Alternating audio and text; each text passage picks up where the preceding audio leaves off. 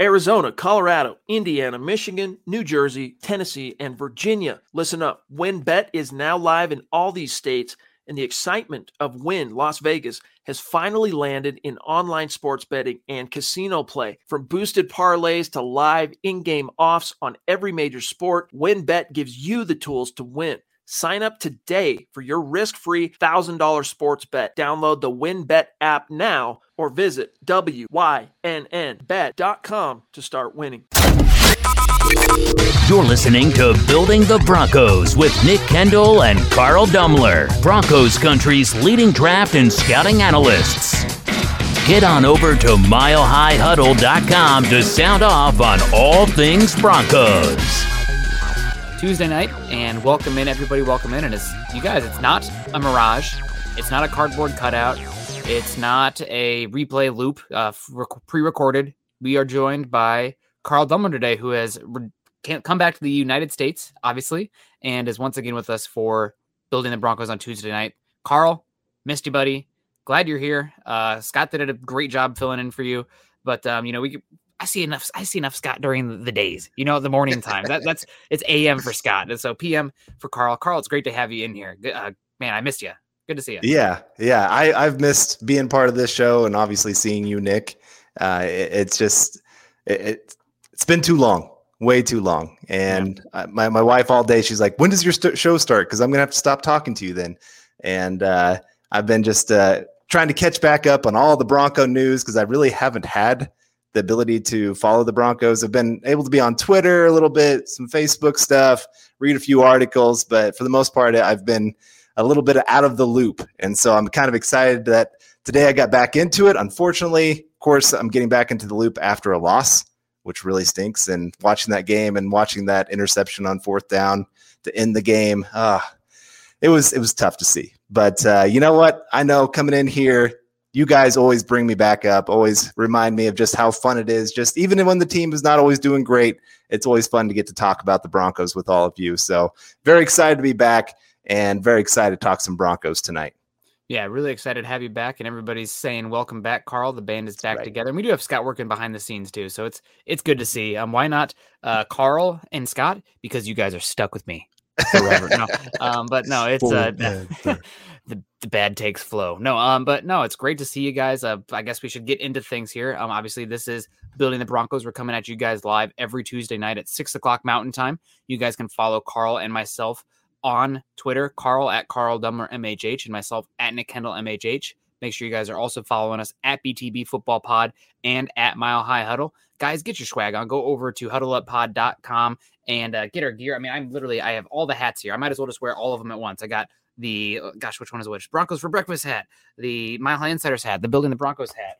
Um, I got the mug came in the mail today, too, or yesterday, too. So all excited about the gear. You guys can also uh, rock that by going to huddleuppod.com. Guys, if you're joining us on Facebook today, go to facebook.com forward slash mile high huddle, become a supporter today, and also join us at facebook.com forward slash mile high huddle pod. We got Peter Middleton coming in here too saying, Carl, uh, congrats on everything. It's great to see your positive face. Well, thank you, Peter. I really appreciate that. And I, I really have missed all of you guys. Uh, it, it's just not the same every Tuesday. Well, I guess I was, I was island living. And so like every day blends in with each other you kind of forget which day it is. But every once in a while, I'd remember it's Tuesday. I'd go, oh, I don't get to hang out with my guys. So, uh, like I said, it's exciting to be back, and I appreciate all the comments I'm reading here and all the comment section. Like I said, you guys are the best, and uh, reminds me every single time why I love Tuesday nights the best.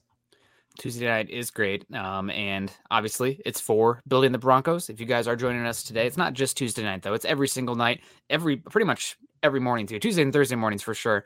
Uh, we're going live. If you guys are joining us on YouTube, please subscribe, like, and share. If you're joining us on Facebook today, click those thumbs up as well. And uh, speaking of you, YouTube and Facebook folks, we do have another massive giveaway going on right now for you contributors to the show. Uh, we are raffling off a Patrick Surtain II number two jersey once we hit 250 thousand stars or 20 23% there uh, we're moving there slowly but surely but hopefully we get uh, can closely close the gap there and if you guys are donating the stars, you get a chance to get a Patrick Surtain jersey. In the top uh, five donators on YouTube will get a chance as well. And our top star donators right now, we got Randy Jones has taken first place. Randy, uh oh, look out uh, with uh, Mama Moody in second there. uh, friend of the show, Michael Ronquillo, there at third. Lawrence Rivera, thank you so much at fourth. Shane Daniels, always great to see Shane at, at fifth place. Andrew Lampy, six. Peter Middleton, who's already joined us today, good to see you at seven. Tim Hoffman at eight. We got Josh Hoyle. Josh, I have not seen much Josh, so good to see Josh there. And Howie freaking Day there at 10. Gary Leeds Palmer coming in there right behind him. So uh, obviously things are heating up here. The more stars you get in, the better chance you have to win a Patrick Surtain, the second jersey. And uh, man, has Patrick Surtain been the Broncos' best cornerback so far this season as a rookie? That's uh, probably something you don't want to see. And speaking of stuff you do want to see, though, Josh Hoyle coming in uh, with the stars here over on Facebook, looking uh, super snazzy uh, with the uh, the tux. Looks like it's like a Carl, you and I should start doing the shows in tuxes. We can do like Step Brothers kind of stuff going on. that was our original uh, image that I made that looked really just our heads were way too big, but it was it was for the laugh. Listen up, Broncos country. TickPick should be your first choice to buy football tickets because they save fans money by never charging any service fees ever. TickPick is the exclusive ticketing partner for the Huddle Up podcast and the Blue Wire Network. Denver Broncos football is finally back, and there's no need to exhaust yourself searching all over the internet to find Broncos tickets anymore because TickPick, that's T I C K P I C K, is the original no fee ticket site and the only one you'll ever need as your go to for all NFL tickets. TickPick got rid of all those awful service fees that the other ticket sites charge, which lets them guarantee the best prices on all of their NFL tickets. Don't believe it? If you can find better prices for the same seats on another ticket site, TickPick will give you 110% of the difference in the purchase price. That's right, guys. When we were searching for tickets for the MHH meet and greet for week three at home, Broncos versus Jets, TickPick had us locked down. So visit tickpick.com slash huddle today and use the promo code huddle to save $10 on your first order of Broncos tickets. Um, but thank you so much for the stars there, uh, Josh. That's uh, that's super nice of you, and uh, we really, really appreciate that. Keeping the lights on in here. Um, so big time stars from Josh. God bless you. Um, let's get into this. Um, Carl, you can kind of read over the uh, the comments here. Mohammed saying, "Welcome back, Saint Carl." Scott's the man. Yeah, we uh, we definitely appreciate Scott for joining us, and it's been great to see. Um, Scott saying hack is the right word, dude is the hack. Um, but uh, self-deprecation jokes. See, Scott, that's why we get along. You got if you can't make fun of yourself, you make fun of yourself first, so that way nobody can hurt you. I've already said it, so you can't hurt me. Um, but uh, Carl, I'm going to shift here to a more serious note here. Um, mm-hmm. with the Las Vegas Raiders, obviously, if you have you've been living under a rock essentially, so I'll bring you up to speed. Um, a bunch of emails with racist, misogynistic, sexist. I mean, you, all the ists, Ist, uh, yep. words were in there. Um, and uh, Jon Gruden has resigned from the Las Vegas Raiders last I see, not fired. Um, the NFL kind of forced the hand of the Raiders, but uh, man, talk about turmoil. The week before the Broncos game, uh, Jon Gruden is officially out in the Raiders, and I think their special teams coach is now the interim head coach uh, for that team as they come to Denver for what is a must-win game for both teams. Honestly, a must-win game for both the Raiders and the Broncos. Yeah, both, both teams seem to be going in a bad direction obviously just coming off losses and just not looking great. And uh, then just Jon Gruden information that like that was the first thing that popped up when I got to the airport, like to Atlanta. First thing I see when I come into the country is Jon Gruden, fi- well, not fired, like you said, resigned. Uh, he was pretty much told, "You are out of here," kind of thing. Mm-hmm. Uh, so. I was just like, what in the world has happened in, in the world since I've been gone? Like I said, I've been living under a rock and now Jon Gruden's gone. You know, I thought this guy with his 10 year contract was yeah. about as untouchable of a coach as there is in the NFL. Even, you know, he's been terrible. The, the Raiders have been a terrible team.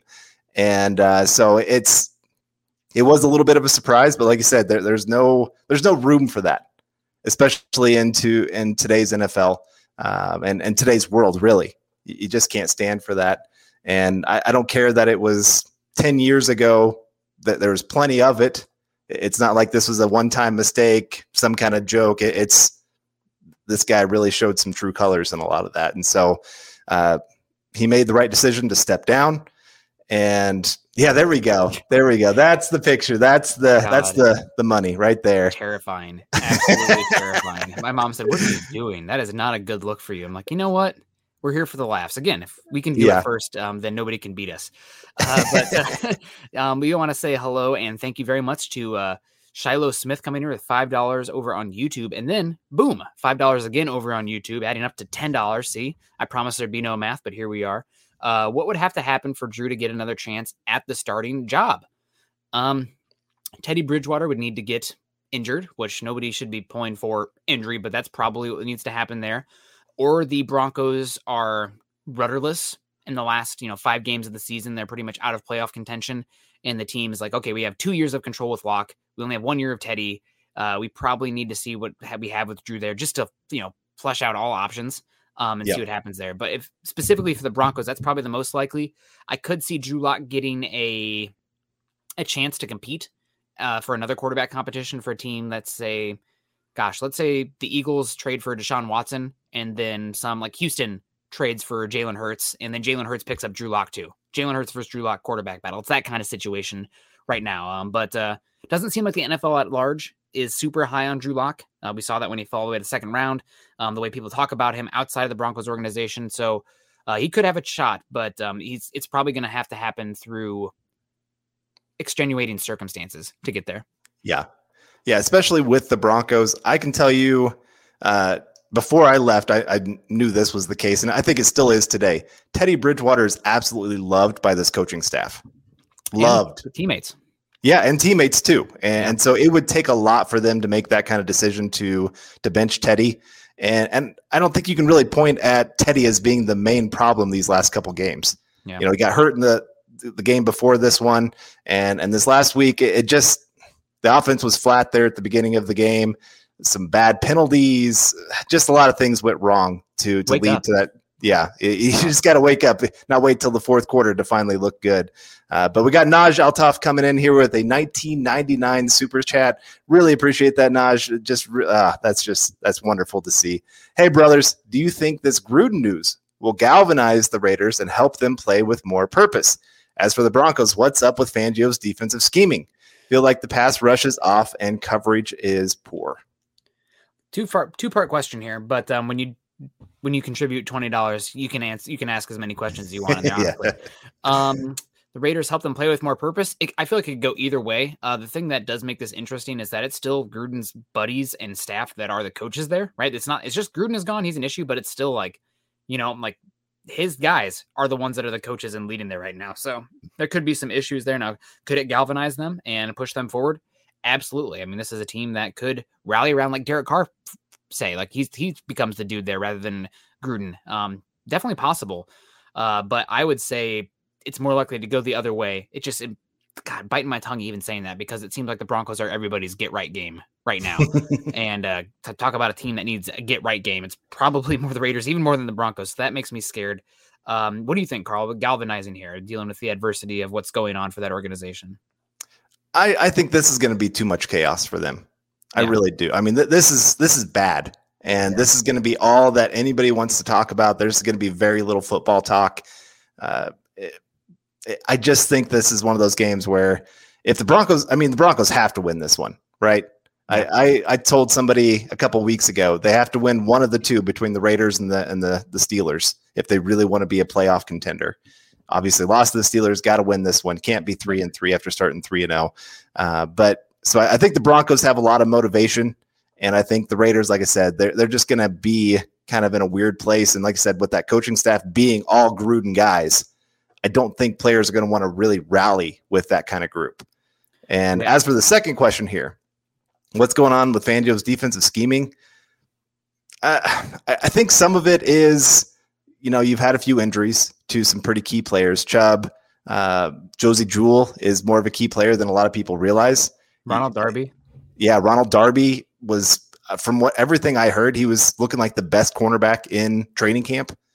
Yep. And so for him to go down, you know, when he comes back, I think we should have a talk about whether Kyle Fuller is the guy that gets benched. You know, if, if we're going to be at three cornerbacks on the field, I think he's the guy that should be on the bench, not not our rookie Patrick Surtain. Because, like I said, he, he's played pretty good. He's had some moments up and down. Yeah. But Fuller, it just seems like every game he starts off terrible gets a little bit better as the game goes on, but seems to give up some big plays and just makes a lot of really stupid decisions. You know, if you're going to go for the pick, you you better come down with the pick. Yeah. Because if that other guy catches it now, there's nobody to stop him. You know, they're at the beginning of the game. Uh, he just he makes a lot of really risky decisions, Mhm. and he doesn't have the athleticism to make him like he did a few years ago. And Yeah, so I, cornerbacks, man, it's a position where they can fall off pretty hard. And he's not even 30 yet, and it already looks like he's lost his step. Uh, so I actually have an interesting question for you. And I have already Fuller to me is the fourth corner based on what Yeah. we've seen for this team. Um, but when you're talking about dime packages with six defensive backs out there, this might be blasphemy. This might be, you know, a little bit of a hot take. I'd rather see three safeties with Caden Sterns out there than uh, Kyle Fuller right now. I think Caden Sterns bringing more click and close ability, playmaking ability than what we're seeing off Fuller. And I'll mix and match Callahan, Surtain, and Darby with the three safeties uh, versus Yeah. what I'm seeing from Fuller right now, who's probably more limited to purely boundary. well, and Kyle Fuller just he doesn't seem all that interested. I, I just I feel like there there's times where I'm watching him on the field and watching his body language, Mhm. and there's he's just not getting himself set. He's not really just focused in on each play. It, it just seems like he's kind of uh, pick and choose when I'm going to be good, when I'm going to not be, and he's just man I, for for a guy that was an All Pro cornerback just a few years ago to be this far off. And like I said, I don't think it's all just because his athleticism has gone down. I think it is a little bit. He just is a little upset that maybe the NFL doesn't view him like he views himself and upset that he got cut. I don't know what's all going on there, but he's just he's not looking good. And like I said, Caden Sterns, he is he's been outstanding for a rookie. Yeah, I did not expect that from this kid this quick. I thought he needed a year or two of grooming to kind of become something here in the NFL. And and boom, he's jumped on the scene, been all over the field, looks athletic, everything you want to see from from a guy in that position. So I, I'm with you. I'd rather leave him on the field. He seems very interested in being a great player, and I love that secondary with him on the field. Yeah, no, absolutely. He's dynamic. Um, him and Kareem Jackson are probably the more physical players back there. Not that Justin Simmons isn't physical; he's just more of a a rangy player with his height and length. That makes a bigger difference. But Stern's coming downhill has been a pleasant surprise, and I like to see some more of him going forward. But you can't take Kareem off the field, right? So got to get a little bit imaginative there. Um, bringing it back to uh, Gruden here. I also want to give a shout out to Michael Ronquillo, uh, who's it's his birthday today. So everybody in the chat, make sure you're wishing Michael Ronquillo a very happy birthday. Uh, we did so this morning as well, but he's joining us again, so we want to make sure to give a shout out to him. Uh, you know, happy birthday to you, Michael, and hope you're having a great one. Um, so bringing it back here to Gruden, you're talking about this being a must-win game for the Broncos. Well, let's talk scenarios here. Broncos win this game. Uh, what does it look like for the rest of the season? What's the trajectory of this team going forward? Obviously, Cleveland coming up uh, after right after that on a Thursday night Yep. game. Um, Broncos quickly could be looking at it three and four if they lose this game, but winning it, what does this mean for this team going forward? Well, I mean, you got to uh, like I said uh, earlier about a get right game. You, you got to get right. You got to get a little more confidence going. This team is just, it looks like they've lost some confidence that they had earlier in the season. It- it's amazing how quickly things can change in the NFL, going from one of the most confident, best looking teams in football to now looking like a team that's just struggling on both sides of the ball and, and special teams as well. And just making a lot of mental mistakes. I mean, this past game, what were there? There were like four or five plays that cost the team points that were just stupid. I mean, your running back spiking the ball after a big run and going from first and goal at the one or two yard line to now first and goal at the seven or eight yard line and changing how you're going to have to call those plays. You know, pass interference on third and 15 to, to give up a touchdown, fourth down, field goal, and you climb on the back of a one of the blockers and instead of it being a field goal, all of a sudden it turns into a touchdown. So just a lot of really stupid mistakes that this team is making right now that if you really want to be a playoff contender, you can't be doing. Yep, I totally agree with you. So if the Broncos lose this game, uh, what is the perspective going forward? I mean, it's I would definitely it'd be time to panic um, for me if that happened. And uh, if you looking at then three and four, uh, I can't remember off the top of my head. Somebody in the chat could probably get me um, the game after the Browns. I mean, maybe even a five game losing streak after that, uh, after the Browns game as well, could be really issue. I mean, we're talking about major uh, shifts here coming for the team if that happens. Uh, not only at the Yeah. coaching staff, maybe a quarterback change as well, because maybe getting a spark there. Um, and then maybe a fire sale again. I mean, we know how much uh, Peyton loves his picks. I mean, that's that's really. I mean, this game is a turning point for the entire season. I can't overstate that enough. We built in uh, good goodwill, good fortune, whatever. The first three games to get that start. Now we've lost two in a row. looked really bad against the Ravens. Honest to God, probably should have beat the Steelers. Sleepwalking the first three games. I know they got in at like 8 p.m. the night before because they couldn't find a hotel room in the entire state of Pennsylvania or something. Uh, so they had to get in there super late. Crazy. Everybody stop getting married. What's going on? Um, but uh, that's uh, this. This really is a turning point game. If they do yep. not win this game, it's you know abandon ship, and it sucks because I think there's a lot of talent on this team. It's just they don't seem connected to the coaching staff right now in that regard, and there's not a lot of belief in there right now. Like, not to everyone take a drink, everyone get your drink ready. Com- coming back to turn into my Iowa Hawkeyes, but like there's so much belief in each other and the coaching staff in that Iowa Hawkeye locker room, and it does not. I just don't get that sense with the Broncos right now. As soon as that Ravens game happened, it was like, uh oh, here we go. The fans feel it. The players, the players feel. It. I mean, you could. They looked like they got knocked out of the playoffs with the post game yeah. press conferences after that Raven game. Um, so if they lose this game against the Raiders, which they have no excuse to with what's going on, sorry guys. Well, start talking 2022 draft. I guess I I don't know. It sucks. They, cannot lose. They cannot yeah. lose. No, I'm I'm with you there. This is definitely as as about must win as it can be when yeah. your team is three and two. Yep. It's just crazy to say. I mean, you still got two games against the Chiefs, two games against the Chargers. The Raiders aren't an easy team by any means. Uh, you still got, I don't know, there's still plenty of other good games against some really good teams moving forward here. So I, am with you. You got to win this one, get back on the right side of things, and at least be at the halfway point, looking like you're at least a, a 500 or better team.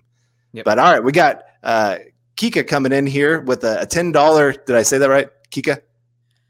Yeah, I think so. And how's okay, it? Kika? Okay. How's it, Kika? Good to see you. Yeah, but a ten dollars super chat. Really appreciate that. Uh, Carl is back. Yes, thank you. Aloha, guys. Congrats on the adoption, Carl. Really appreciate that. It's been uh, it's been quite the ride for these last few years, and uh, to finally get to meet the boys and uh, spend time with them, and um, I, I, got to give them Bronco jerseys. My, my mother-in-law brought some Bronco jerseys these awesome. this last week. So got one in a Jeudy and one in a, a Von Miller jersey. So very excited about that. But uh, you're a hell of a man. Really appreciate that. Uh, I'd rather OJ come back uh, from IR and take Fuller's reps. Honestly, much aloha Broncos country. Hashtag beat the Raiders. Yeah, I, Fuller. I mean, he's playing himself out of a job, and it's not just this year. He's playing himself. Uh, he's on a one-year contract yep. right now. I, we were kind of talking to him before the season. What are the Broncos going to do at the the cornerback position after this season? You know, are they going to try to bring back Fuller? Callahan is on his last year of his deal. Callahan has been playing great, honestly. I think he's having a, a, a very quiet season, which is really good for a cornerback. Like mm-hmm. everybody's attacking Kyle Fuller. One game, Patrick Surtain really got targeted. Uh, so I'd rather bring back Callahan if I bring him back anybody at this point. Kyle Fuller, good luck. See you later, buddy. Because, like I said, he's really just all the big plays pretty much have come his way. And uh, OJ, uh, I don't know. Uh, he struggled giving up big plays last year, too.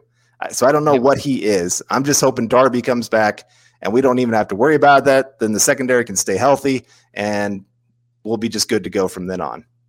Yeah. And I he's played disappointing so far, given like the pomp and circumstance. You know, Fangio's guy, former first round pick, all pro, uh, first team all pro, the one of those years with the Bears too. Um, and we said coming into the season, like I think people are sleeping on Darby and maybe overrating uh, Kendall a little bit. Um, Kendall, that's his name, Kyle, Kyle Fuller, and his brother's Kendall yep. Fuller. Um, yeah. But uh, he's been disappointing. However, it's five games into the season. He did miss pretty much the entire offseason, right? Like he was opting out. So I'm not totally ready to completely bury him, but there's no doubt about it. He's been disappointing for the cost. So uh, not disappointing today at all. Andrew Lampy coming in here, one of our top star givers, and uh, we really appreciate that Andrew coming in with the stars here, and always a shout out to you. Uh, cute pick, as always, as I like to say. Always like you guys repping the, the family. Next next step for evolving is having the family rocking the MHH gear. That's that's next level stuff. Um, but uh, we appreciate you so much, Andrew, and uh, you know we'll keep them running. And speaking about uh, keeping them coming, Chase Wellner, five dollars over on YouTube. Thank you so much, Chase, with the Happy Gilmore picture there. Uh, is it a coincidence we signed an ex Raider? I assume he doesn't give in any info they don't already have. Some people buy into that conspiracy, though. I mean, Bill Belichick does this all the time, and he'll just cycle through guys that were just released or whatever. Just like if I can get any any competitive advantage, you know, it could be minuscule, but you know that could make a difference. So uh, yeah. I do think there is something to it. Now, To what extent? I mean, your guys got to go out there and execute their own scheme and not make stupid penalties like jumping the uh, the line on field goals to have a four point swing and catch interceptions that hit your hands twice in the red zone. So like you know Yep. that's going to make more of a difference than any of this. But there is something to it, and any sort of competitive advantage you can get, you're going to take. Right, especially in a must-win game. And I did want to correct. Uh, it's Kiaka. Kiaka. Yeah, see, my, my bad. I really appreciate. That's what Where you're. We, we want to get names right, and so I, I appreciate uh, uh, Jeremy letting us know how to really say it, and always a, a good thing. Oh, hey, Scott, All right, I can't take it. Kiaka. Kiaka. Oh, okay. Kiaka. Kiaka. Aloha, Kiaka. Okay. Aloha. How's it? There we Good right. night, y'all. Good to see you, Scott. Go back to your hole. No. um, Thank you. we got Paul too. Twenty dollars. The orange coming in. I love it. Uh, missed you, Carl. Welcome back. Is Simmons suffering from getting paid syndrome? My thoughts are with Eric and his family. Yeah, guys. Uh, thoughts with Eric and his family. I don't know if you guys saw on Twitter, but uh, yeah. Um, sorry, that's a real uh, caught me off guard there thinking about that. Um, is, Sim- is Simmons suffering from getting paid syndrome? Maybe. Uh, that's definitely a possibility. Um, I think that's something also to be said about uh, Shelby Harris, right? Two guys who just got paid, and it's like, okay, where are you? We need you to Mhm. play. We need you to play better. Simply put, we, I mean, it's not like these are professionals, and I get it, and they have a lot of things going on in their life, but like this team just, you know, put you uh, on a pedestal, and you need to go out there and execute. And so far, neither of them have lived up to the the contracts that you'd expect them to. You know, like we have undrafted free agents that are making plays more than our top paid players. Yeah. No, you- you're right, and that's always the the chance you take when a player gets paid. You know, sometimes they're pay, playing for that big contract, and then it is hard to keep that motivation going once you get it. Um, but we do. We need those players to really step up. This is that time where it's like you said, it's Yeah. make or break, and those are the guys that are supposed to be the leaders on your team. And so far, they have not been those guys that have set the tone for everybody else. And so th- this is the game that that we need them. They got to go out there and make some big plays. And uh, you know, it, it could be make or break for them of looking at the future with the Broncos. I know they just got paid, but a lot of times when you're getting paid big money, teams are also looking at can we replace you with somebody cheaper later here a year or two down the road too. Yep, and uh, yeah, I'm, obviously Simmons is not as. I mean, there's you're not going to find a nicer guy or a better representation in the community than Justin Simmons, um, but got to play better, right? Like if you're getting paid that big contract and we are sitting where we are, obviously we can't do what he's doing, but you're going to get critiqued. Um, so I don't think it's an unfair uh, unfair to call him out and say that he needs to play better. Um, especially in that back end. Uh, Kareem Jackson's been the best safety, and that should not be the case considering the Broncos were fine moving on from him uh, this offseason and brought him Yep. back just based on the market not uh, materializing for him. Uh, Andrew coming in here, Andrew Baker, uh, rocking the God, is that a Von Miller jersey? I can't see the Facebook logo in the way, but the navy blue. Uh, welcome back, Carl. Congrats. So, what are our chances this weekend, Nick? Break it down, but don't hurt me. LOL. Broncos have to win. Uh, what are our chances? I, I would say the chances are good. Um, and also, we have stars coming in here from Gary Leeds Palmer. Welcome back, Carl. Love the Nick and Carl show. We love you, Gary. Um, Yes. But uh, the Broncos um, need to win this week. I would say they have a good chance given what's going on with the Raiders right now. But this is a team that I thought should win last week. They should have won last week. I mean, a lot of advanced metrics say like they're they should have won. Like they left so many points on the board uh, that shouldn't have either shouldn't have happened with the Steelers or they should have uh, maximized on. They just didn't. So the Broncos should win this game at home. I hope the fans come up and are supportive um, and loud. Right? I don't want to like if the Broncos go three and on the first play. I don't want the, the fans just immediately booing them. It's their right. I just don't want them to be doing that. Um, if you paid for admission, you know that's long as you're not assaulting them and whatever. Um, but the Broncos need to come out and win this game. I don't think the Raiders are that good. I think they came out hot, uh, but I still like. I don't. The back seven not very good. Their offensive line is bad.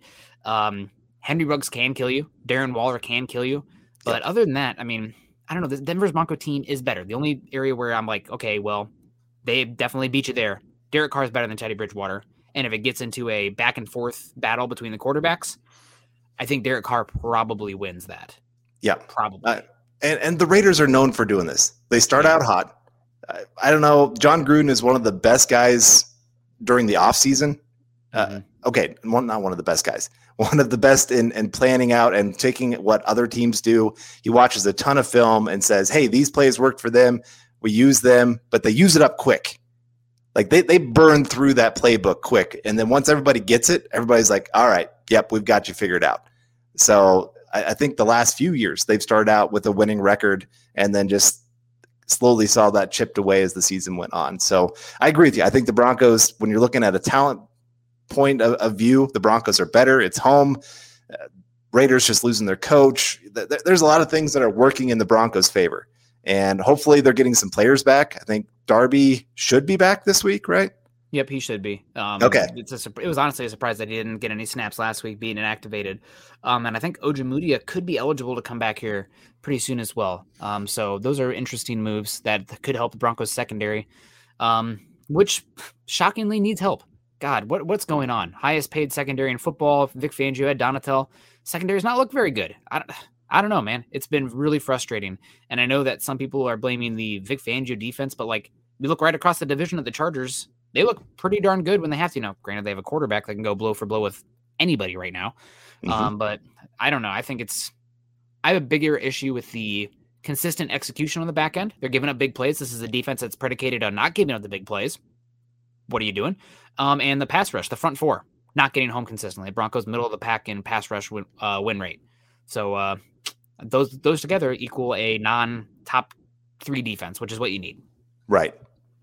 All right. Well, we got Dennis Woods coming in here with the super chat. Uh, really appreciate this, Dennis. Glad to have you back, Carl. Congratulations. Well, thank you, Dennis. Uh, kind words right there. Nick, go number two, Hawks. Ooh, you know, I saw the last I'm time they were I- ranked this high was 1985, before you were born, buddy. They were number one in the country. So it, it's been a while. And and looking at their schedule, man, I don't think they play another ranked team until possibly the the Big Ten championship. I, as far as I know, they could lose to Purdue this week. Brohm is a hell of an offensive coach, and they just Yep. lost one of their cornerbacks. So uh, I don't know. I the Hawkeyes are they the number two best team in the country? Uh, I'm a firm believer of you are what your record says you are, but um, are they going to beat an Ohio State on a neutral field?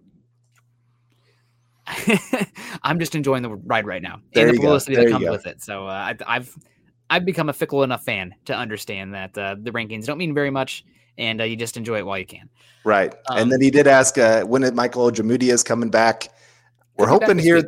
Yeah, it could be this week. The next, uh, I guess. Then we got the Thursday night game against the the Browns there. So it- it's kind of nice. The team is finally going to start looking like they're going to get healthy here. Uh, knock on wood, everybody. Um, you know, because Jerry Jeudy should be back here in the next few weeks, hopefully. I, I, I was a little nervous. I know we've had a few people ask, "What do we think about the John Brown signing?" Yeah, it makes me a little about nervous about where they think Jerry Jeudy's at. I know some articles out there have said that it looks like he's ahead of schedule on recovering. But if you're bringing in a guy like John Brown,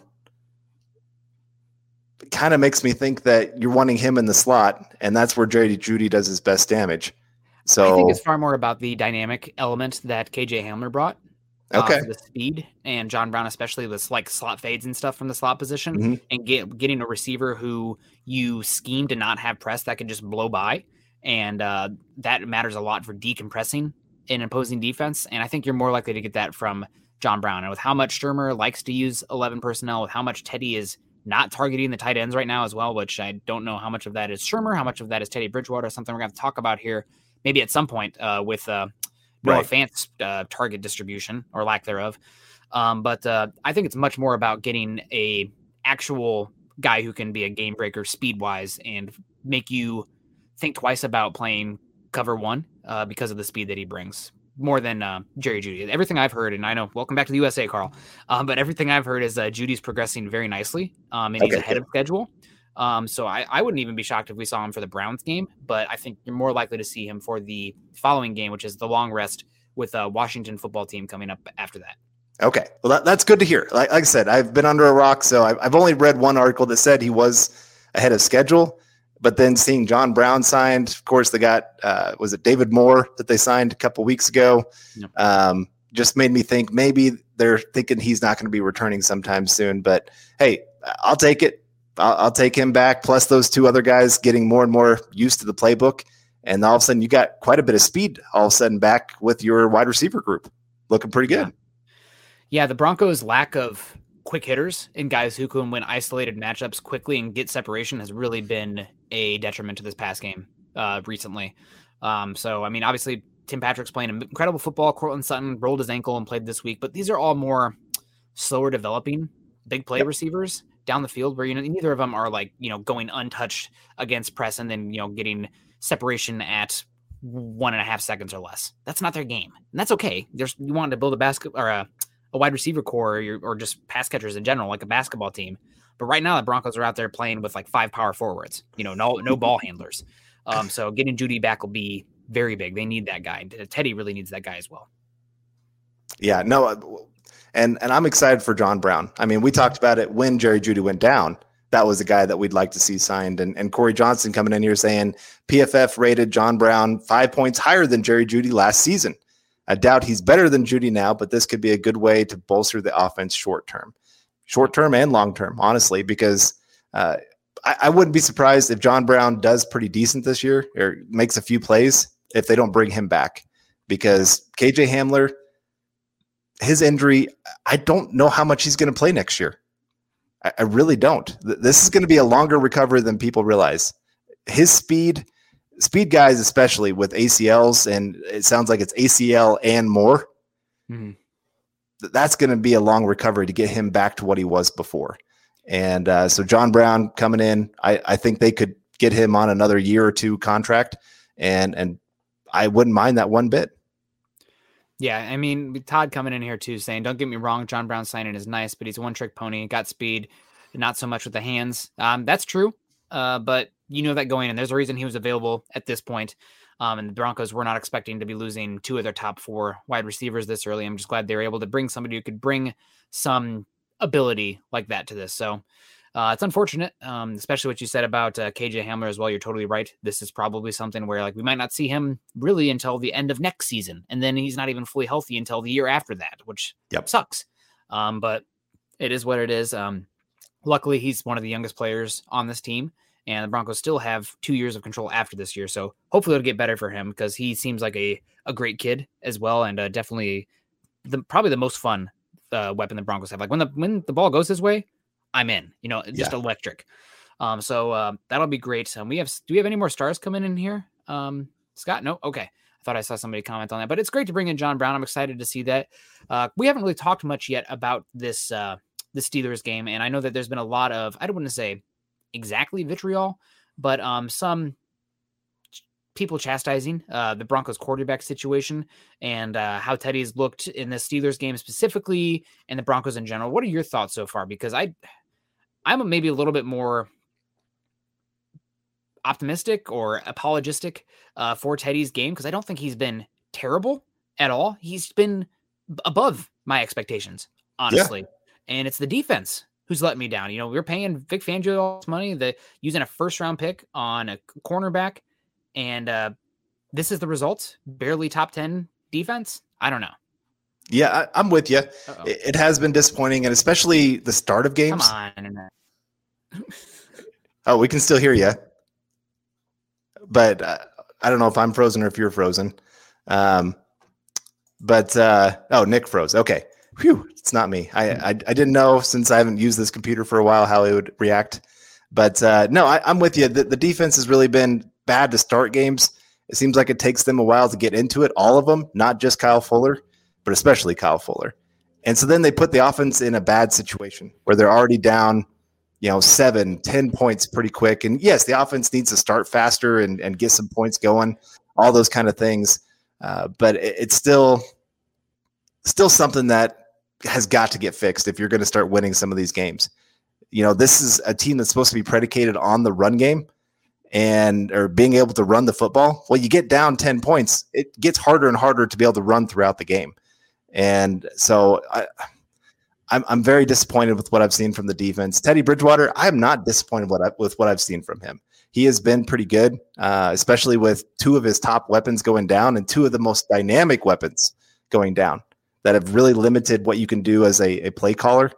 And, you know, I wish we could see Noah Fant get a little bit more involved in the offense. I, like I said, I don't know if that's play calling, if that's Teddy just not always wanting to look for the tight ends, whatever it may be.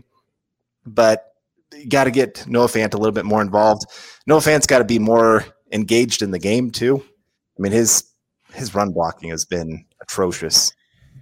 I don't know what's going on with him. He doesn't look like he's just all that focused in. And maybe it is because of the lack of targets and just being like, I was brought here as this great weapon, and you're not even throwing me the football.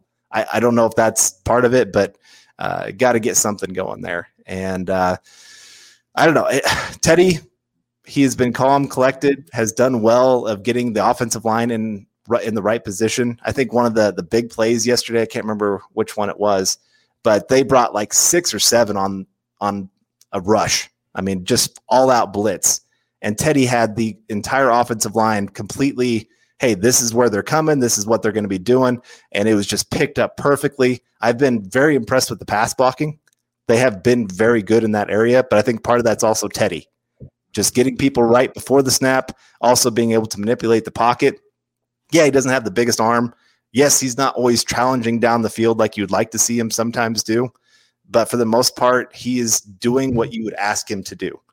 And, uh, you know, the end of the game there, he had this team right on the edge of making a pretty incredible comeback.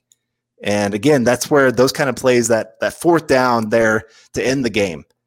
You would love to have a Jerry Jeudy or KJ Hamler with that kind of quickness to be able to get open and and be able to make a play.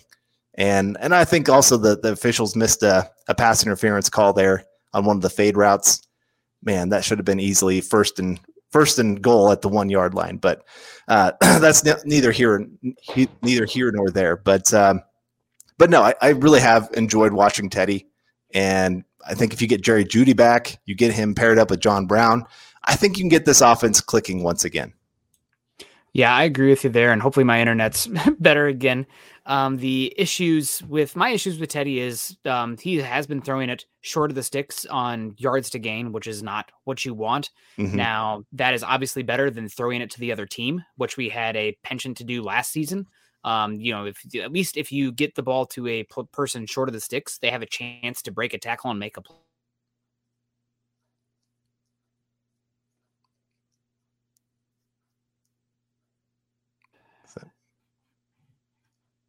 Is that me frozen or Nick? Frozen? Oh, okay. Okay. Sorry. Uh, yeah, Nick, you froze again here. Uh, so I'll, I'll, take over here for a second. We do have Peter Middleton coming in here. John Brown is exactly what we need for some speed. Both the club and player obviously see the risk is worth it. I sadly think Hamler will struggle if his long term injuries affect his speed. Yeah, you're right. I mean, that's why he's in the NFL. It's why he was a second round pick, was because of that incredible speed, that elite athleticism, uh, quick footed ability to especially win over the top, but also to win on those quick slant plays that we saw a lot uh, of, of his time there at Penn State. I, I like the John Brown sighting. Uh, you know, he is 32, so it's not like he's a spring chicken. And those speed guys, when they hit their cliff, I mean, they they fall hard. So it would not surprise me one bit to to see if John Brown does fall off a cliff here sometime soon. Uh, but right now, I, I, think he is exactly what this offense needs: somebody that can threaten over the top and make defenses have to to play a little bit more cover two instead of being able to go to this cover one uh, and and you know take some guys away from the line of scrimmage. The once they lost KJ Hamler, teams just do not respect the Broncos going over the top. But all right, we got John Clay eventing coming in here with a five dollar super chat. Really appreciate that. Uh, says the issue with Teddy is the red zone. He was awful in Carolina in the red zone, and that has followed him to Denver. We need Roman or Daboll or and Willis. Hashtag Go Broncos. All right, Nick is back. I, I can't completely disagree with this, but I would also add here the red zone issues have been one some really bad penalties at really bad times. What should be a very positive situation all of a sudden becomes a negative because of a penalty or a really bad uh, sack that happens that really pushes them back, makes it almost impossible to, to score a touchdown.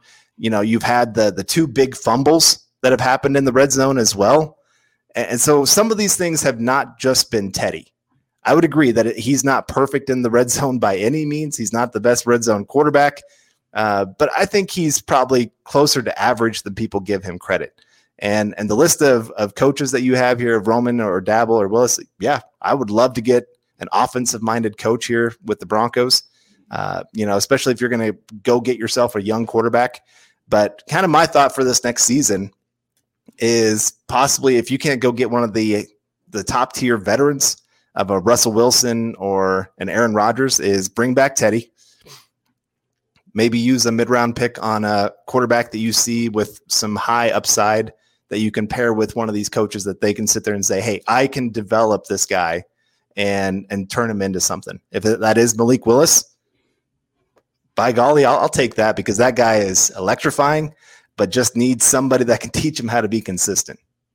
Yeah, no, absolutely. And uh, the point I guess I was making was uh, at least you're giving your playmakers a chance to make a play, but uh, you know Teddy's got to play better on third down. Uh, honestly, the Broncos are losing third downs because they're averaging third and eight. They're losing on first and second down and making giving themselves a almost near impossible uh, way to win third down. Uh, third and eight is I think Scott and I were talking this morning. The chances of converting on eight and anything is like 25%.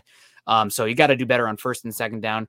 And I want to see him be better in the red zone as well. Now, the numbers in the red zone don't look amazing because against the God, the, the Jags and the Jets, the Broncos, you know, if it was Peyton Manning down there in the red zone, no doubt about it. Pey- I love Peyton. That dude is calling an audible to a pass play. He's not handing it off. He's getting touchdowns in his stat column. No doubt about it. Teddy's handing yeah. it off. The Broncos are scoring touchdowns you know, that's if they're scoring, it doesn't matter. Um, but that's something that uh, I do think matters, but or context wise. Um, but actually, I did want to just a little bit of nuance for you as well. So you made a comment about the Broncos pass protection being good so far. Just some really interesting uh, data here for the Broncos so far this season. So the Broncos, uh, so far, Teddy Bridgewater has been the highest pressured quarterback in the NFL, uh, which is okay. That's bad. Uh, the Bronco, but Teddy Bridgewater has the fifth longest time to throw in the NFL. That's good. Um, and also the Broncos pass blocking win rate is 17th in the NFL, which isn't great, but it's average. So what is what does that say to you? What add some to that because that that's very conflicting data. You know, somebody looks at the pass rush or the pressure rate being the worst in the NFL. You know, oh my god, the Broncos offensive line is trash. What are we going to do? But then you see them being fifth best with time to throw. What's going on? Well, I think one of it is, like I said, the the two quick footed guys that get open in a hurry, both going down with injuries. It does mean that Teddy has to hold on to the ball a little bit longer because you have plays that are a little bit longer drawn up, trying to get Courtland Sutton, Tim Patrick down the field to, to make some plays or some deep comebacks, those kind of things. Uh, I, I think that's playing into it. I think also Teddy does trust himself in the pocket that he can manipulate the pocket to, to buy some time but for a guy to get open. Uh, and, and that's that's played out and it's done pretty well most of the time. The last couple games, there's been times it hasn't worked out quite as well as those first three games, obviously. Um, and and I do think there are times also you've had your two guards go down with injury, so there's been some miscommunications uh, that have led to some really bad pressures. Um, and you know Muti and and uh, Meinerz Meinerz there you go uh, both of them have had their ups and downs. They've had some great plays and some terrible plays all along the way, and they just got to get a little bit more consistent as as we move into to years in the future. But uh, like I said, overall, I've actually been pretty impressed with what they've done as an offensive line uh, in the pass blocking. Run blocking is a whole nother thing, but that also includes tight ends who have not been great run blockers. I think that's one of the biggest mistakes the Broncos made this offseason is not getting a great run blocking tight end and that that is really really hurting them bad in the run game. Yep, I totally agree with you there, and uh, I would like to. I do wonder how much the Broncos panicked based on what they saw versus the Ravens and how healthy Glasgow and Reisner looked. Uh, Meinerz, excuse me, uh, Glasgow did not look healthy to me out there. Yep. I know that I, I, think he's actually top 10 for the Bronco or in the NFL this year in run blocking win rate, which would be surprising given the Broncos run game struggles. Now, some of that nobody wants to hear this, but some of that is Javonte Williams. He's been leaving some yards on the field. He's his vision has not been vision and patience have not been great. Um, he's still blocking tackles like crazy, but like you know, hopefully the uh, the game will slow down for a, a little bit for him, um, so he can be a little bit better out there with that. Um, but it will be interesting to see uh, what happens. So obviously, um, Broncos losing that game. I, I want to go back again to this this defense what is going on with the pass rush? Broncos, I think they're fifth last so far this season in pass rush win rate. Um, I think Malik Reed and Von Miller have some of the lowest uh, double team rates. Now Malik Reed has like the lowest double team rate, and is uh, his pass rush win rate is really low as well. But Von Miller's pass rush win, win rate, let's say that ten times fast, and double while the double team rate is low, his pass rush win rate is high. So what's going on? Like why why are we not getting any pressure right now? Well, I mean, I, I think this is where sometimes last year Malik Reed's stats got a little overrated. Like he got a lot of sacks, but he wasn't always getting a ton of pressure. And you know, sometimes you just have that where you have a season where your pressures end in sacks. Von Miller has a ton of pressures most seasons, doesn't always get a lot of sacks, but he's still doing his job well. Um, and this is where a lot of people are going, we have to sign Malik Reed. We, we can't make another Shaq Barrett mistake and let this guy walk. He's not Shaq Barrett. Shaq Barrett had a very high win rate. Uh, he wasn't always getting the sacks, but he was winning at a high percentage. Uh, and so, I mean, they are missing Bradley Chubb quite a bit on that defensive line. And I, I think some of it also is you're seeing some of the the younger guys that are just not always cutting it. I mean, Cooper has not been great at all when he comes in as a backup. Von Miller, I've not always been impressed with his decisions this year with where he's trying to rush, how he's trying to attack. I, I think that'll improve, but there's just been times where I'm like, dude, there was an opening and you kind of tried to slow play it and it was too late. And uh, so there, there's some of that. I think Dre'Mont Jones, he's been getting into the backfield, but he doesn't know what to do when he gets back there. That, that's he just had times where he like he actually gets into a great position and then all of a sudden decides to spin back into the block, and you're going, "What are you doing, Dre'Mont?" Uh, you know, he still made a lot of great plays, and he'll get there. Like I, I still think he's possibly going to be a star here in this league if he can really get some of that vision once he wins what to do with it. And then, like you said, Shelby Harris has been not great this year. You know, you were kind of depending on him being that next veteran once Bradley Chubb went down to to kind of show the guys how to do this there's just not a lot of guys right now that teams are afraid of and say, I mean, Von Miller is one that you're still a little bit afraid of, but the rest of them, you're like, what, what do I have to fear here? And, and so I don't know if there's just things that they need to do scheme wise uh, because the Broncos don't blitz a lot. And, you know, once you get Darby back, maybe that changes a little bit and you can actually start rushing a little bit more because you trust that he's not going to get beat over the top. I, I really hope that that's what they do and make teams have to respect it a little bit more. But right now, I think I think the Broncos are playing a little scared on defense. yeah, it's really frustrating because I do believe in the scheme, but it only works if you're getting pressure the front four. And so far, that has not been the case. And like you said, Shelby Harris, disappointing like, to an extent, but how much of it is what they're asking him to do versus uh, what's like what's actually the outcome of the play, right? Like if they're asking him to play very uh, disciplined in his gaps and not, you know, be a pressure player, so to speak, through a singular gap, then that changes the perspective of, of if he's winning or not, right? So uh, it frustrates me um, to see the Broncos not getting pressure the front four. I think that's you know that's the straw that stirs the drink. Uh, pivoting on this, I feel like this is a question we asked as soon as Vic Fangio came over, and I'm starting to circle back around to it. Is Von Miller not a good fit for what Fangio likes to do? Now, hear me out. I'm just wondering this because obviously Von Miller can beat anybody, um, and he can win in multiple ways as a pass rusher. But he's not the the height, weight, speed, length pressure where he plays through the block, right? Like it's not that not that power player where it, encom- it closes in on you. He's more of a speed around the edge bend player, and I don't know if because of the way Fangio is sending pressure or lack thereof, if that's maximizing what Von Miller does because he has to be so disciplined in those lanes.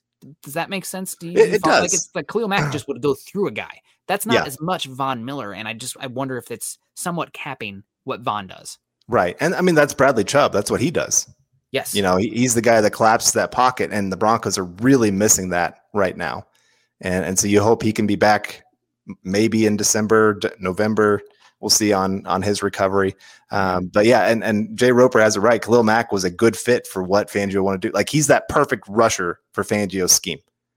And the Broncos why, were interested in moving up for Jaelan Phillips, who is like 6'6, 270 or something in his last draft as well. So it does seem like that the that more power end, the Justin Smith, if you will, or even Aldon Smith uh, in that draft with Fangio and that uh, Raven or the 49ers defense, more of a power player with length than what Von has. Now, Von is still obviously incredible. He's going to get his. I just, I wonder if there's some disconnect for what Von does best versus what ideally Fangio would want for an edge.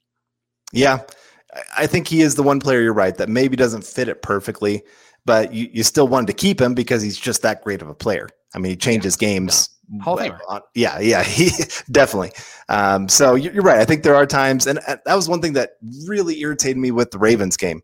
I felt like they were trying to be too disciplined to keep him contained in the pocket. Mm-hmm. And then they just weren't even trying to get any kind of pressure on him. So then he had all day just to sit back there and wait for guys to get open down the field. Now the secondary then was having miscommunications galore in that game, allowing big plays. Uh, so it really, really stunk. But, uh, but yeah, you're right. The, uh, just there have been some real disappointments on the defense from both the coaching standpoint and from player standpoint. You know, this last game against Steelers, a lot of missed tackles. Man, there's there's a lot of run plays where they had it stopped at the line of scrimmage. And and I know Steelers have a good running back. There's a reason he was a first round pick, all those kind of things. But you can't give up all those extra yards. And I think you put it out on Twitter that part of the reason the Broncos are struggling on third down is because they're not winning on first and second down. Yeah. Steelers were winning on first and second down and making third down real easy. When you got a third and one, third and two, that makes it so much easier than what the Broncos are doing with third and eight. And uh, that's what I'm hoping the Broncos can get to is where you're winning so much on first and second down. Then all of a sudden, Teddy Bridgewater becomes the perfect quarterback in those situations because those short throws, his accuracy, it, it just becomes such a, a beautiful thing. But right now, you're asking him to play beyond what you really know he is is capable of. Yeah, it's it's frustrating. Um, obviously, we haven't had John here for a little bit. I am curious about this. The chat has kind of somewhat somewhat devolved into some Teddy hate versus Lock, but I do want your first five games uh, feeling of Teddy Teddy Bridgewater uh, so far and what we've seen from him, and uh, just grading him. Like, is this what we expected? Is this more than we expected? Is it a false positive with those first three games versus bad teams, or is it? Uh, I mean, this offense is already more injured than it ever was last year, right? Like Yeah. last year, you lost Ja'Wuan James and Courtland Sutton. That sucked, but otherwise, it was pretty healthy. It was the defense that fell apart, and I'm not giving any points to anybody on the offense for losing players on the other side of the ball that you don't even take the field with. Um, Right. So that's dumb.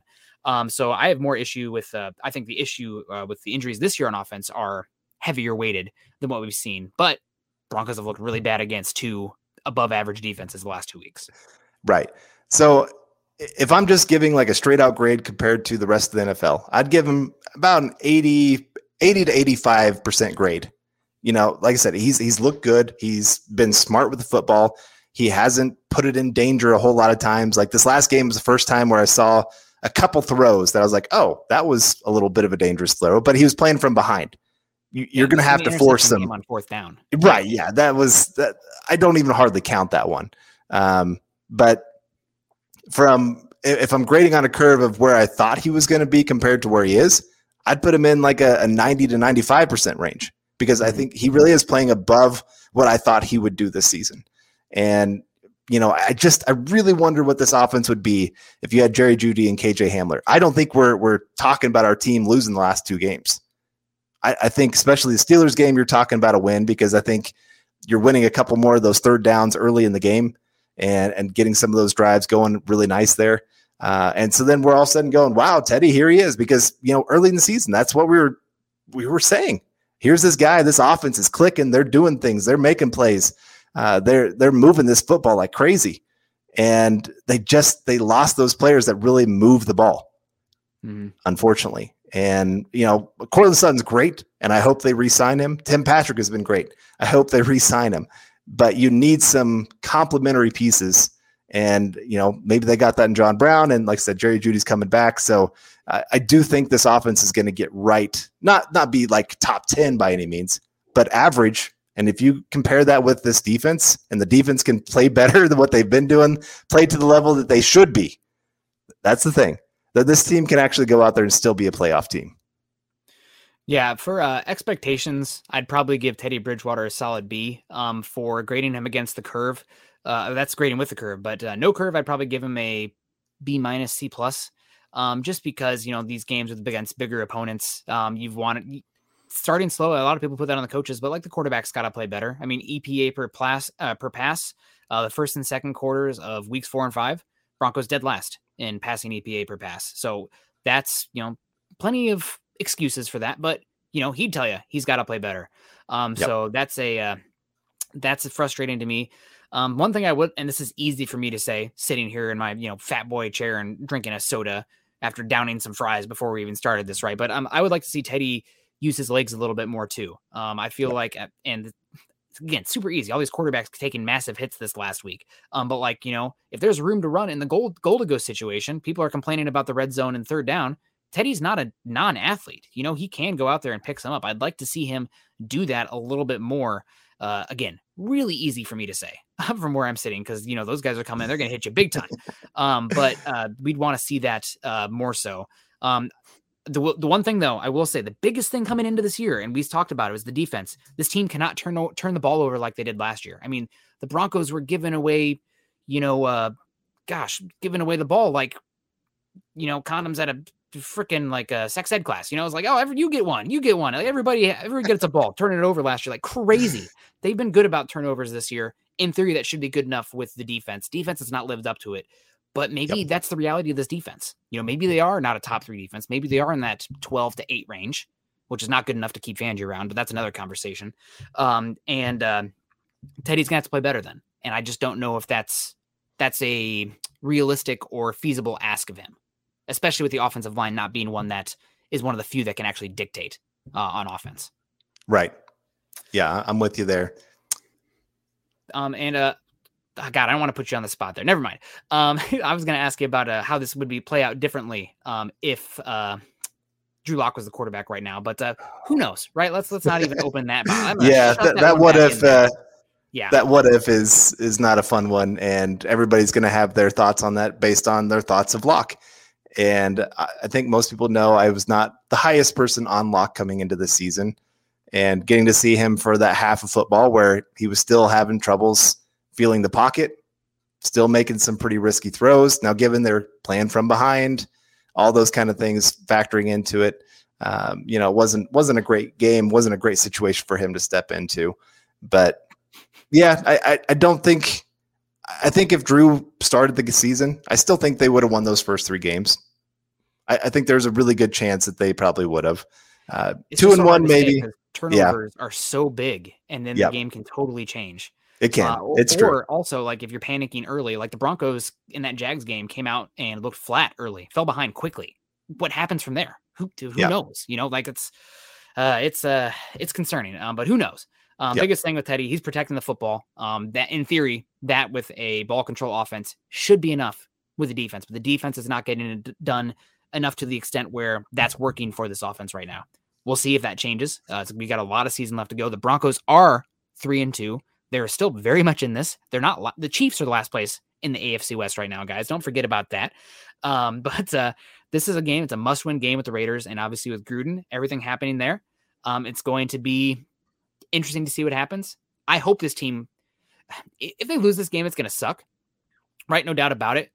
I will be pulling my hair out if they come out this week once again and they come out with as little energy as we've seen these last two weeks. That would be an indictment on all the leadership in the locker room, the coaching staff, the organization as a whole.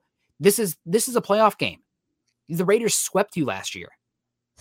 Everything going on with Gruden too. Like you, you should want to go in there and like twist the knife, right? Yeah. So like show up, get hump, get pumped for this game, or like you know what, pack it up. We're done. I, you have to show up for this game. You have to. Right. It cannot be fourth quarter. Can't. Otherwise, yeah. dead man walking.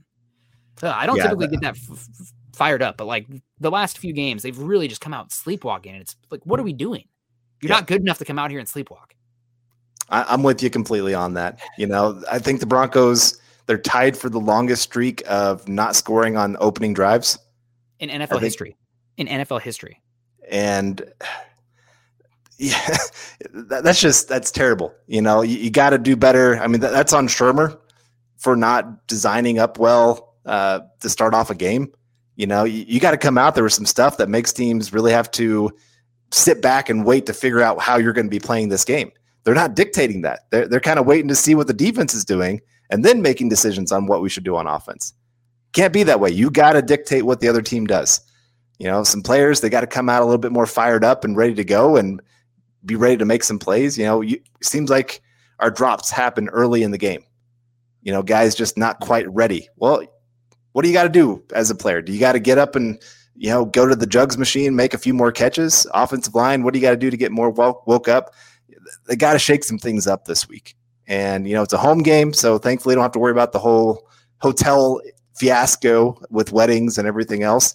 Um, but getting in front of this home crowd, I, I know they're going to bring it. I, they, they, still will. The, the Broncos crowd always does. And the Broncos still have a winning record. So, the, and it's the Raiders. you, Yeah. you want to come out and see the Broncos destroy the Raiders, but uh, I, yeah. And Chase, I did catch Javonte's angry run, and unfortunately, he did the spike at the end. You know, like there's so many other celebrations you can do, buddy. The spike is the one thing that they they hate. I think he's talking about against Baltimore. Oh yes, yes, I did see that, one too. I. Okay, so I I've actually gotten to watch the Broncos games. Um, over there, their their stations are based in New York, so I got to watch the Giants and the the Jets game live, which was really cool. Uh, and then the other ones I've been able to catch up on since then. Um, just obviously being back here. Um, game Pass does not work overseas, at least the one that I have. so that was really frustrating. But yes, I, I've spent today pretty much just catching up on Bronco stuff. That has been my my work day. Uh, don't tell my job that, but no, they kind of knew Tuesday was going to be just kind of a catch up day. So um, yeah, I've been really impressed with Javonte. Man, that guy, he is like like you said, he's missed some holes. His vision has not been great, but the guy finds a way to pick up extra yards and make up for it in many other ways. And I'm excited once he gets that vision down, he could become one of the top five most dangerous running backs in football. Yeah. Uh, man, he runs angry. He's uh, maybe not the breakaway guy, but if he breaks that first level, um, you know, good luck tackling him. Uh, he's going to punish you, and I'd like to see them use that more. Uh, they got to keep running the football and make it situationally make sense too, right? You can't have a play action pass be your first one in the fourth quarter, and uh, can't be running on second second and fourteen. Um, so just I I don't know, coaching everybody. Biggest thing, it's such a small thing to ask, but like come out and play inspired ball this week. Don't come out flat. This is the goddamn MF and Raiders. And uh, you know, sorry, I said in vain there, Mr. Preacher, man. Um, but uh can't come out sleepwalking. You know, I'm typically I'm trying to be calm in here, but like this coming out flat like that is inexcusable. And if it happens again this week, you know, write their name on the tombstone, write the coaches' names in the papers. You know, we're looking for the next guy. Um, it'll be time to move on. Um, and Peyton would probably be the first one to tell you that too. Is like, well, not going. So uh, three and two. Hopefully things will get a little better here. A two game losing streak, but the Raiders coming to town. They are totally dysfunctional, and this is still a team that is very much in control of everything they want to accomplish. Is still in their grasp. So hopefully they realize that. Hopefully they can rally. Hopefully they can start playing better football. Stop making stupid mistakes and uh, win some football games again because they're going to need it, especially against this Raiders team who swept us last year. Not acceptable.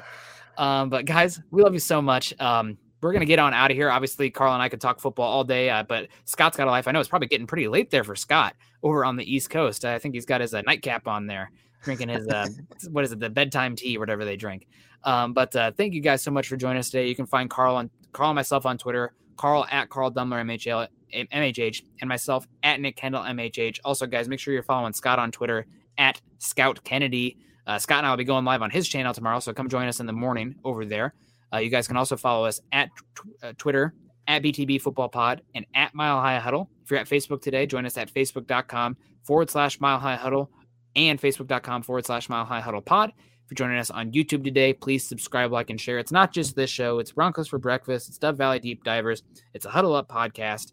Um, we got so much content for you constantly and for you guys to interact. And it's, you know, we're the host, whatever. We're up here babbling away, but it's really the community um, that makes this a special place. Um, and uh, congrats to Scott and any Braves fans out there. Andrew Mason, also a uh, big uh, Braves fan, and the Braves just advanced to the NLCS. So uh, I guess I'll be pulling for the Braves because I could not, I don't stand, I can't stand the Dodgers or the Giants. Barry Bonds soiled them for me, and the Dodgers just annoy the heck out of me. Mhm. Um, so go Braves, I guess. I guess, and also uh, Houston. Did Houston advance? To, yeah, I'm, I'm a Braves fan now. I guess that's what it is because I don't like any of the other teams. So, uh, um, I don't know, uh, Carl.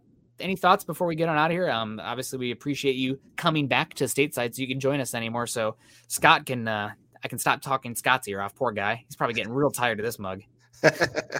well, I just want to say, hey, thank you to everyone in the comments. I've been uh, trying to follow everybody, you know, just all the the thank yous and welcome backs and congratulations, and and uh, I just it just means the world to me to see that. And you know, I, like I said, I've missed all of this uh, of being a part of building the Broncos and Mile High Huddle, and uh, just excited to be back and talking some Bronco football. And and this is fun. You know, this this really is. I, I look forward to this every Tuesday And uh, so just appreciate you guys m- making this a great welcome back party for me. And uh, now I'm going to go get some sleep because I didn't get home until like 4 a.m. last night. Man, I just made some enemies in here with the Giants and Dodgers fans. Sorry, guys. Uh, I'm a Carl and I are both bitter Cardinal fans, and uh, we, you know, feel like everything belongs to us. Um, so we'll see you guys next time. Um, stay safe. I'll see some of you guys, I'm sure, on Scott's channel tomorrow. And uh, we love you guys. Keep it real, keep it safe, and uh, go Broncos. Beat the brakes off the Raiders. God, Raider hate week. Hate them. You've been listening to Building the Broncos. Join Broncos Country's deep divers at milehighhuddle.com to keep the conversation going.